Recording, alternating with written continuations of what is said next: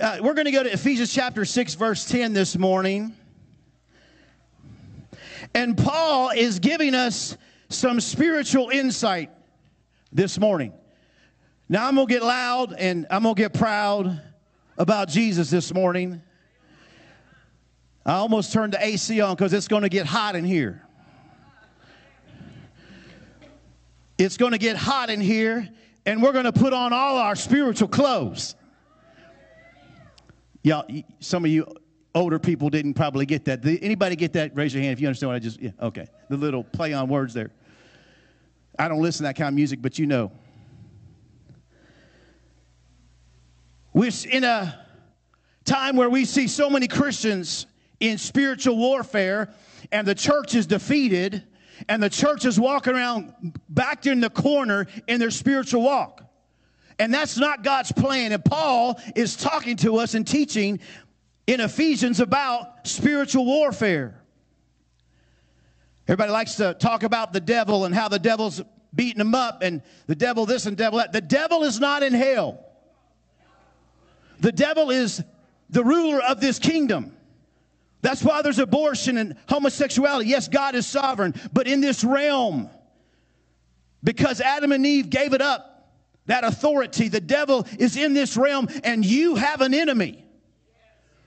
You think that you could just go to work, go to church, go to school, back and forth from life, and you could just think that you're just walking without any cares in the world. But I want to tell you, that you have an enemy, and he's looking to take you down. Now, the devil can only be one place at one time. He's not omniscient, which means he doesn't know everything. He's not, uh, he's not omnipresent, which means he's not everywhere. But he has little minions or demons that he works with, fallen angels. And he has a plan to take you out if you're a believer. And I want to tell you, in the time that he, he is so, uh, he, he, he's defeated, but he's got wisdom. And he's been watching you your whole life. Don't think that you could just go through life as a Christian and make it unless you're in His Word and understand what God wants you to do and what you need to do, what the plan is for success and overcoming. Kevin prayed a great prayer this morning. I thought was really good about the kingdom.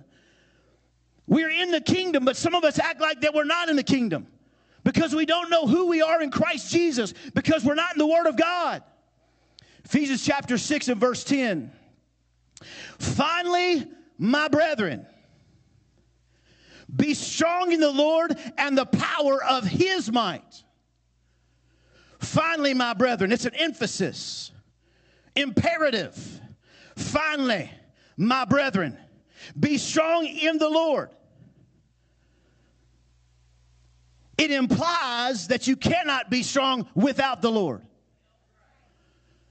Be strong in the Lord. The strength that we have as Christians and victorious living is being in Christ Jesus. Walking in sin cuts off the power, walking in sin cuts off the fellowship. See, I got to stay under the spout where God's power comes out. I got to stay not only in fellowship with Him, but I got to be where God wants me to be in obedience in my life. Be strong in the Lord and the power of his might. There is no strength outside of God's spiritual strength. I hope, listen, I hope, listen, please, please listen to this this morning. Strength in the Lord. You will not survive in your walk with God if you are not in the Lord Jesus Christ. We'll say, Pastor Bobby, I came down and I prayed a prayer. It's more than praying a prayer.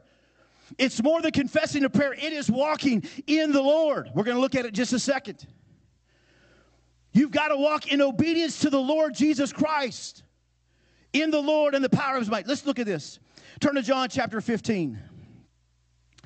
I pray this morning that you stop fighting in your own strength. You can't do it on your own. You can't go to Oprah. You can't go to Dr. Oz. You can't go to all these different apps and, and hear from all these. You've got to go to God to find strength. Only in the Lord, being and standing in Christ, will you find that. John chapter 15 and verses number verse number 5. Jesus said, I'm the vine, you are the branches. He who abides in me and I in him bears much fruit. How many people want to have a lot of fruit in your life? Fruit of the Spirit, serving the Lord. You want to be fruitful spiritually, not rich, not things, but spiritually mature. Raise your hand. In him bears much fruit. For without me you could do nothing. If anyone does not abide in me, he casts out like a branch and is withered, and they gather them and throw them into the fire, and they are burned. Did you hear that? Jesus himself says that if you're not abiding in him, abiding in the vine, that the branches are broken off and cast into the fire and burned. And there's a lot of people think that they're in the vine, but they're dried up because they haven't been in Christ. They're not in the word, they're not obeying, and they're dried up and they're going to be cast in the fire. That's what Jesus said. Verse 7 But if you abide in me and my words abide in you, you will ask what you desire, and it shall be done for you. Abiding in Christ is abiding in His Word. When we are in His Word and meditate, meditate means it comes it's similar to a cow. Cows have multiple stomachs, and they'll, they'll they'll chew on some grass and they'll swallow it, and then they'll they'll they'll burp it up a little bit and they'll chew on it some more. And then later on, they'll burp it up some more and they'll chew on it some more as they're died. And meditating on is all day long applying the word to my life. For some of us that are struggling, if you haven't ever done this and you don't have the word, get three by five cards and put them in your pocket. Write down scriptures that apply to your life to help you be more like Jesus and meditate and roll in the word all day long. That's abiding in Christ. Abiding in the vine. He goes on to say this. My words abide in you. You will ask whatever you desire, it shall be done for you. By this my Father is glorified, that you bear much fruit. That's God's plan for your lives to be fruitful. So you will be my disciples. Verse 9, as the Father loved me, I also have loved you. Abide in my love. If you keep my commandments, you abide in my love. Abiding in Christ is not only being in the Word, but it's a life of obedience. If we obey Him, Obeying Jesus demonstrates that I love him. It is easier to sin than not to sin. And when I don't sin and I choose God or his truth and I walk in the truth, I walk in the light, and I obey Jesus, it demonstrates and proves that I love him. Can I get an amen? We are living in a time where cultural Christianity says that if I don't like something, I leave the church. That I come to church to get happy and make me happy and meet my needs. No, no, no, no, no. You come to church to get fed, to go out to be a warrior for Jesus. Can I get an amen? You come to church to abide in His Word and to walk in His love. Can I get a amen? Obeying Him, taking up our cross and following Him. Turn over to Matthew 28. Matthew 28. Page 1326 in my Bible. Jesus said as he died and he's getting ready to go away, and you know when you're getting ready to go away when someone's uh, uh never going to see you for a, for a long time, long period of time, those, mo- those last words are most important. This is called the Great Commission. All authority has been given to me in heaven on earth.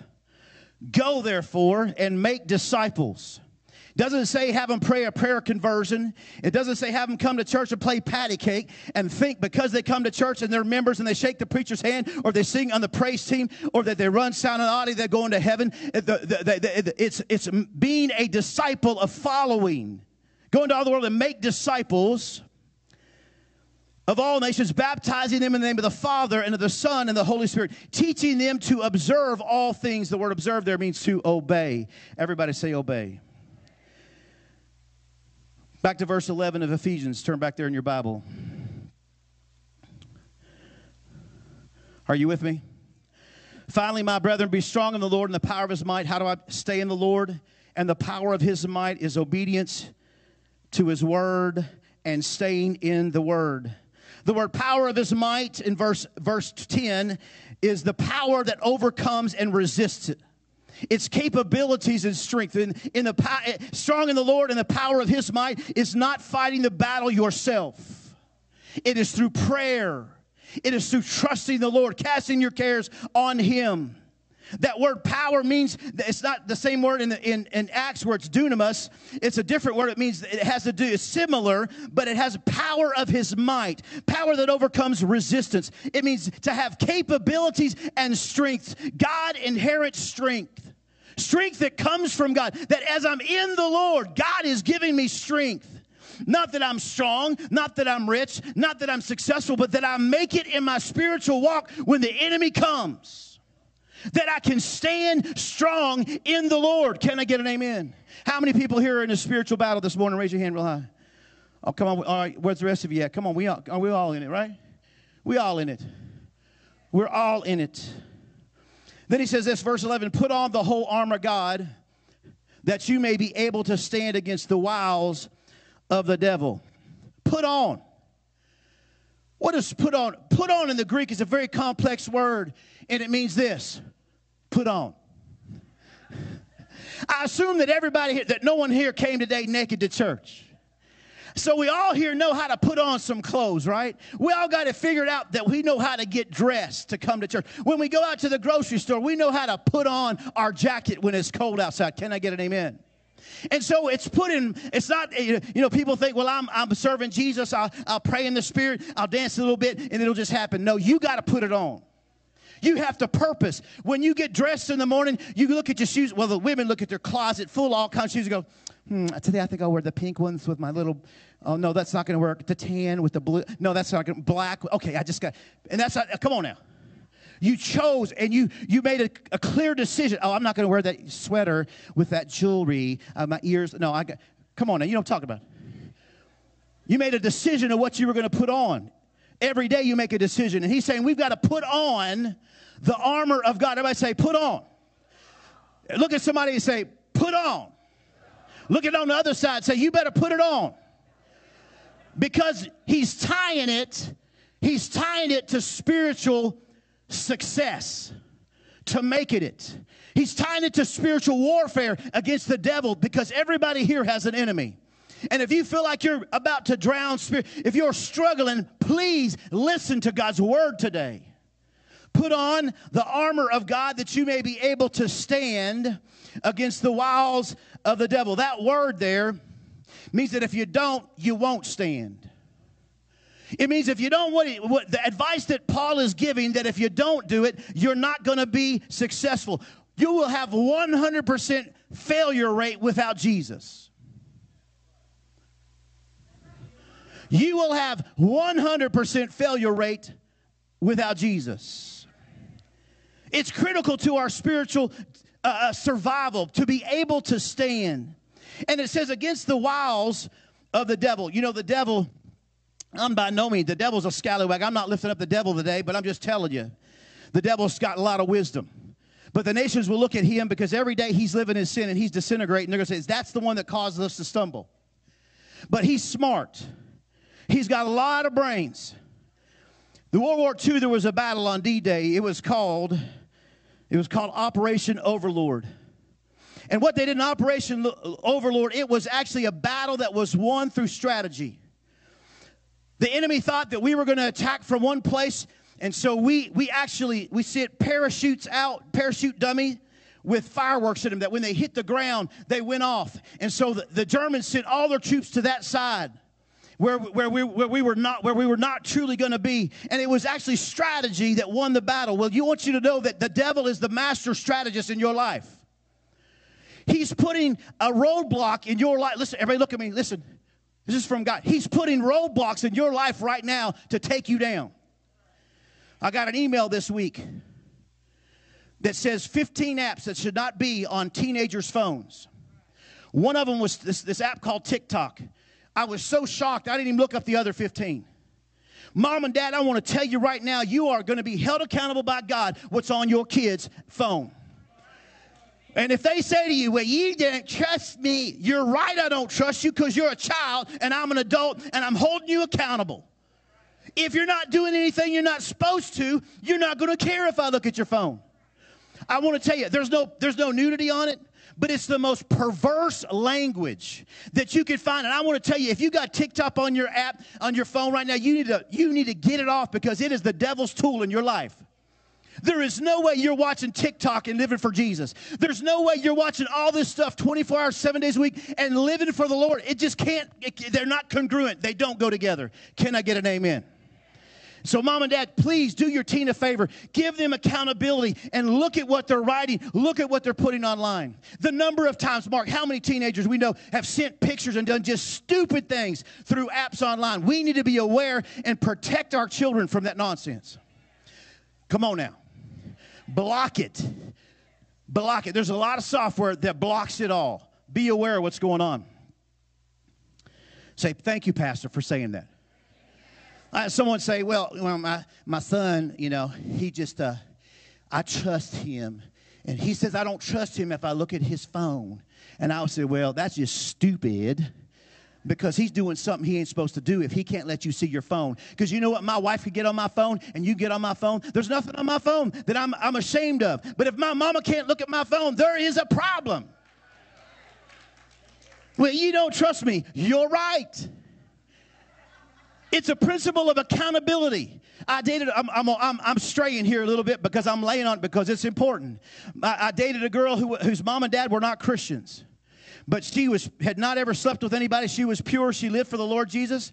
And she told me when we were dating we dated for, for quite a while and she said you know what? She says i never i never ever was even tempted with sex or drugs or any of that stuff because i knew when i got home every single night my mama was going to get in my face and mama was going to ask you what did you do?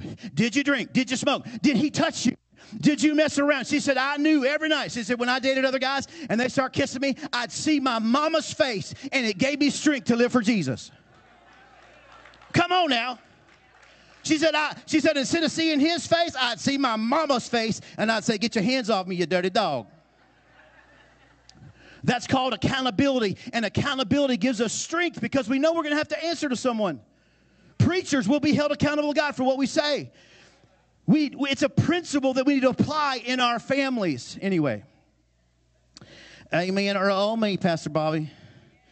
But I'm just going to tell you that the, what's put in our kids' hands, these phones and the internet, uh, uh, you know, I went to eat with somebody recently. And they said, Pastor Bobby, you've mentioned pornography several times in the last few Sundays. Is there a pornography problem in our church? And, and I said, no.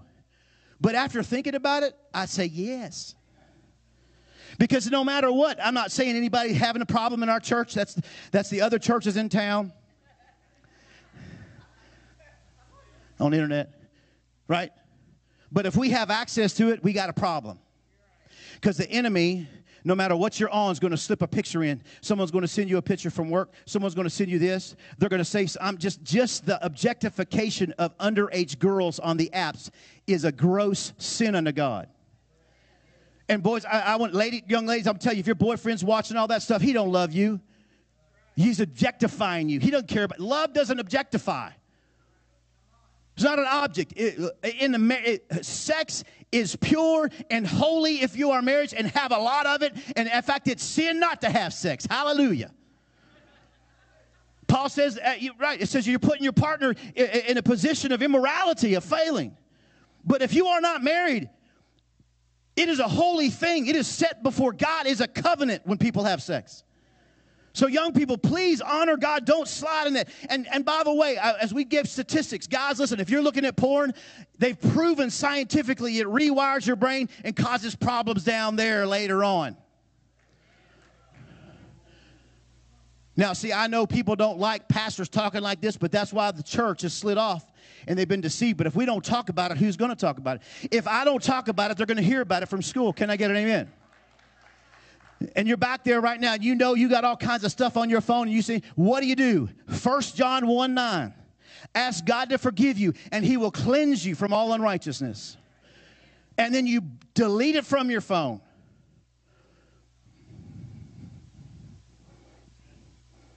Mm-hmm. Mm-hmm. Come on now. We've got to pull ourselves from the pit. We've got to protect one another from what the enemy is bringing. He is the master strategist, and he has put sin in our hands. He has put access by predators in our children's hands. in our young adults' hands. And what happens? What happens is if you go into marriage, Jim, you're a counselor. If you go into marriage thinking that sex in a marriage is like the porn that you're looking at, you will never have great sex in your in your marriage. I cannot believe Pastor Bob was talking about. He said the word. He said the p- p- porn word in church. I'm gonna tell you, they won't raise their hands, but I guarantee you, if we were to be honest about it, every here, everybody here knows what I'm talking about. If you got a phone, should I pray and close? Is it time to go now? Verse 12. For we wrestle, which means we struggle, we fight. For we do not wrestle against flesh and blood, but against principalities and powers, against the rulers of the darkness of this age, against spiritual hosts of wickedness in the heavenly places. In other words, you got an enemy and he's the devil and he's got his little minions running around. That's what that means. And that we've got to be aware and not be uh, not be blind or not be naive to the fact that we have an enemy and he's trying to take out your family.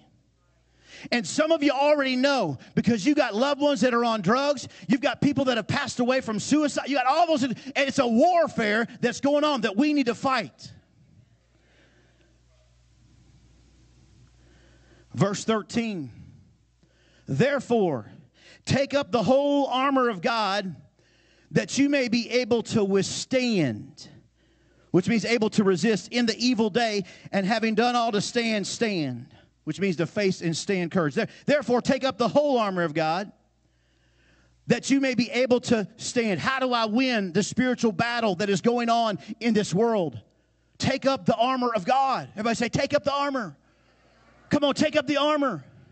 Now, just like James says that I go to the mirror and I look at the mirror and I walk away and I forget what I saw in the mirror today, please don't be offended. Repent. If I'm saying something that strings your heart, if it's by the Holy Spirit from His Word, just repent and ask God. Just make a correction. Say, God, you're right and I'm wrong. I agree with what your word says, God. Just say, You're right and I'm wrong. I need to make this area of my, of my life right. But this aspect of withstanding, guys, has to do with making it spiritually making it in the world, be able to withstand, able to resist the enemy. If we don't take up the armor, we won't be able to stand. Did you get that? So I'm trying to prep you of the importance of what we're getting ready to teach. The importance that it is up here in our spiritual walk. So important. And, and that's done all to stand. It says, do everything you can to face and stand with courage. And uh, let me give you a secret, everybody, listen. Even when you get the armor on, you're still going to fall. Look around the room. See, there's not a person in here that's perfect. Isn't that good to know? Not even my wife. She's close to perfection. You know she's an angel if she has to live with me. right? Right? But look, look around. And, and, and you know what you do? You know what you do? Right, let me look at you and tell you something. You're not perfect either.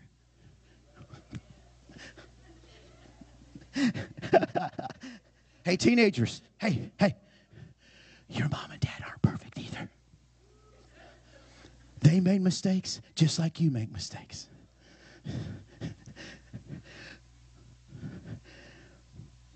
Pastor Bobby, why'd you tell my kid that? Because they already knew it. They just act like they don't. They've already got that figured out that you ain't perfect. And that's the beauty of it because they could see you repent. They could see you make things right. They could see you walk through failure and still love the Lord Jesus Christ. They need to have an example of that. What verse am I on? Oh, verse number 13. Verse 14, it goes on again. Stand therefore, it's a command of urgency, having girded your waist with truth. Girded your waist with truth. Before, before I wrote this is so good, this is so good. This is not the truth of God's word necessarily, but it's in us. But the belt is what the armor hung on. They would put the belt on. I guess they probably had their long johns on, getting ready for battle, right? So they're in their long johns. They put their belt on. And then they hung their armor, all of the armor connected to the belt. It hung on that belt. And the, the word here, when it talks about gird your waist with truth, It's the believer's integrity. Listen, it's, the, it's your integrity that your, that your armor is hanging on. Do you get that? It's your faithfulness and integrity. Being honest. Listen, if you're not going to be honest about the sins in your life, your, your, your, your, the breastplate of righteousness is not going to hang off the belt. But when I'm on, oh, it's so good. This is, man, the Word of God is amazing. It's amazing. The truth that's right here, don't miss it. That my integrity and my faithfulness, when I'm when I'm integrous and I'm faithful to the Lord, what does that mean?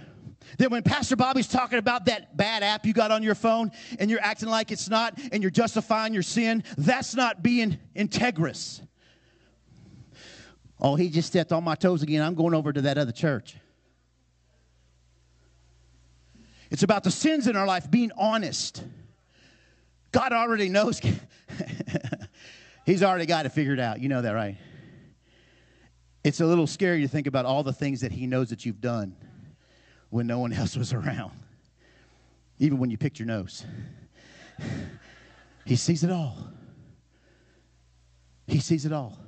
And so that belt starts off with repentance, being integ- having integrity and faithfulness to God, saying, God, you're right and I'm wrong.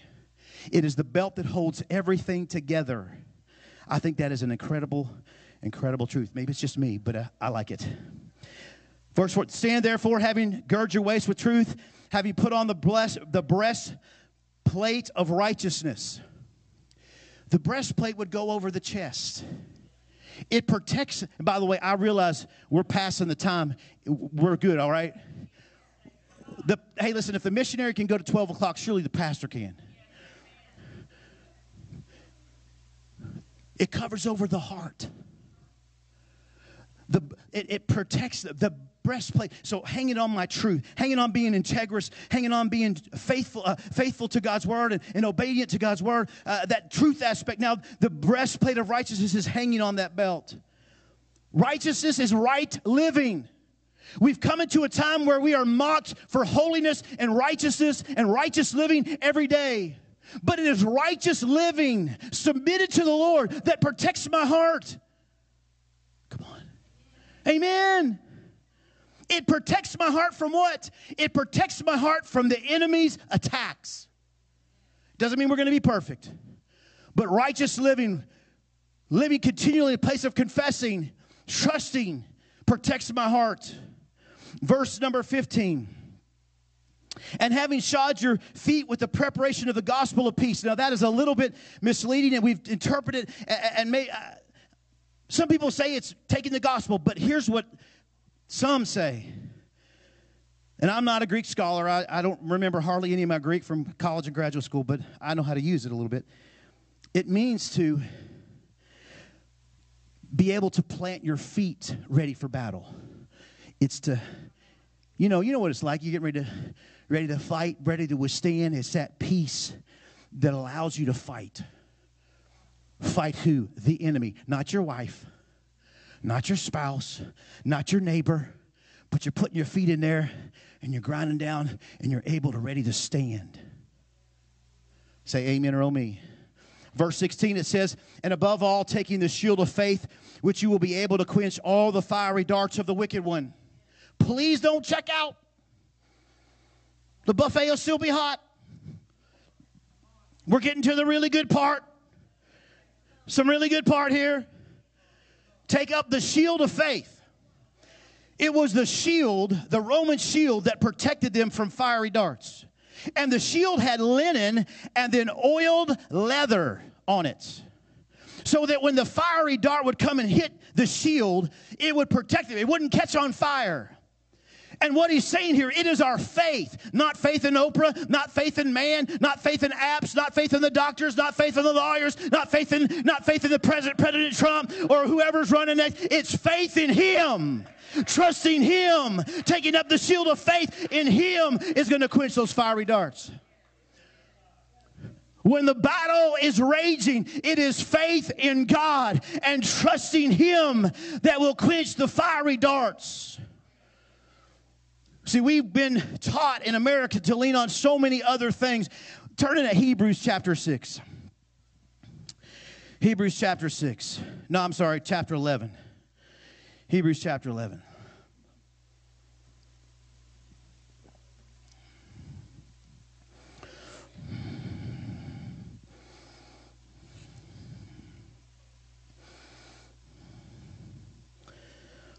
Verse 3 By faith we understand that the worlds were framed by the Word of God. Verse number 4 By faith Abel offered a gift, offered to God a more excellent sacrifice. Verse 5 By faith Enoch was taken away that he did not see death. Verse 6 But without faith it is impossible to please him, for he who comes to God must believe that he is, and that he is a rewarder of those who diligently seek him. So, what is faith? It's saying, God, I believe you exist. I believe, and I believe that you reward me when I follow after you. And you can't think in, in American terms because it's not money. He'll reward us in other ways. God, there's so many other blessings that are better. And money's part of it, and, and He takes care of our needs, but there's so many things. Man, I'd rather my children be poor and serving Jesus than rich and, and running from God by faith. Faith means to believe. It comes from the Greek word pisteuo. It also, from the Old Testament, it's a terminology that where, where you would roll over on top of. Remember when you were when you were a little kid, when you were uh, when your children were little, and you lay on the floor, and your kids, whenever you just if you just laid on the floor, Jamie, this happened to you. You just lay on the floor, your kids come pounce on you. Maybe that was just my house. Maybe my monkeys did that. I don't know. right? You got to be careful. I actually, blazed one time jumped on, we had like one of these bouncy things that blows up in the house, and he springboarded off my back into it, and my back hurt for a year and a half. But, but my kids would also stand at the top of the steps, and I'd say, jump. And they go, woo. And I caught them most of the time. there were a few drops, but most of the time I caught them. Why is that? Because they trusted me because they knew I loved them and they had faith and trust that daddy was going to catch them. They knew that daddy would do everything. And when we walk in our lives as we're taking up the shield of faith, we got to believe not only that he exists, but that he's going to reward us as we're fighting the fight and pushing forward and quenching those fiery darts as we trust him. Now, you might be here this morning and you're going through a hard time. Can we just, just one second, just close your eyes? If you're going through a hard time, we just close your eyes where you are right now and just lift up your hands. Lift up and say, and I believe. Father, I believe. Come on, tell God you we believe, Jesus. Father, we believe in you, and we believe that you're going to reward us that diligently follow after you, that you're going to take care of us. Say, you're going to take care of me in my circumstance. You're in control. You love me. And if you're here today and you don't know what it is to be loved by a Father, come on, just lift your hands and God will. He'll show you what true love is.